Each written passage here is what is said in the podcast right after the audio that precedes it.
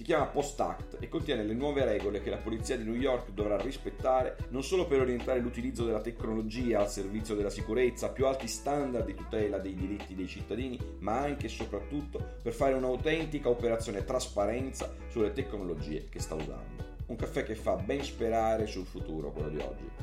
Governare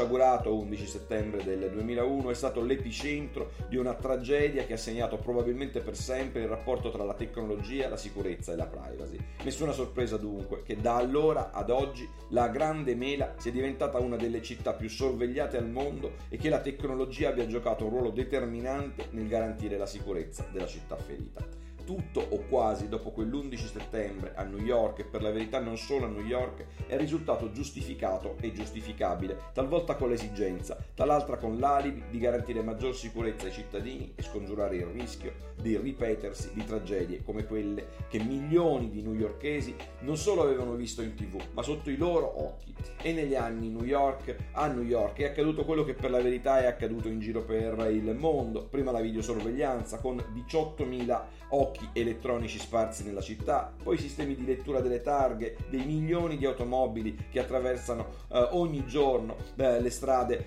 eh, di New York, poi sistemi di intercettazione telefonica, quindi l'intelligenza artificiale applicata al riconoscimento facciale e decine e decine di altre tecnologie note e meno note, all'inizio schierate solo per combattere il terrorismo, ma poi rapidamente finite con l'essere utilizzate per ogni altro genere di compito di polizia ed ordine pubblico. Con il post-act, l'esercizio, perché non c'è certezza che funzioni, dell'amministrazione è quello di riprendere il controllo di una situazione forse sfuggita un po' di mano. Imporre alla polizia di dotarsi di regole frutto di un maggior bilanciamento tra tutela della sicurezza e dei diritti fondamentali dei cittadini e soprattutto raccontare a questi ultimi in modo trasparente quanto liberi sono quando circolano per le strade della loro città, quanto sono osservati e per quanto tempo i dati acquisiti per ragioni di sicurezza sono conservati. Un'autentica operazione trasparenza che pur senza privare di efficacia i sistemi di sicurezza messi in campo, almeno valga a rendere palese eh, l'esistenza di questi sistemi, perché considerato che la più parte dei newyorkesi, così come la più parte dei cittadini del mondo, non sono dei delinquenti, hanno certamente diritto almeno a sapere che mentre passeggiano per Central Park, nonostante le apparenze, non sono mai da soli e che mentre parlano al telefono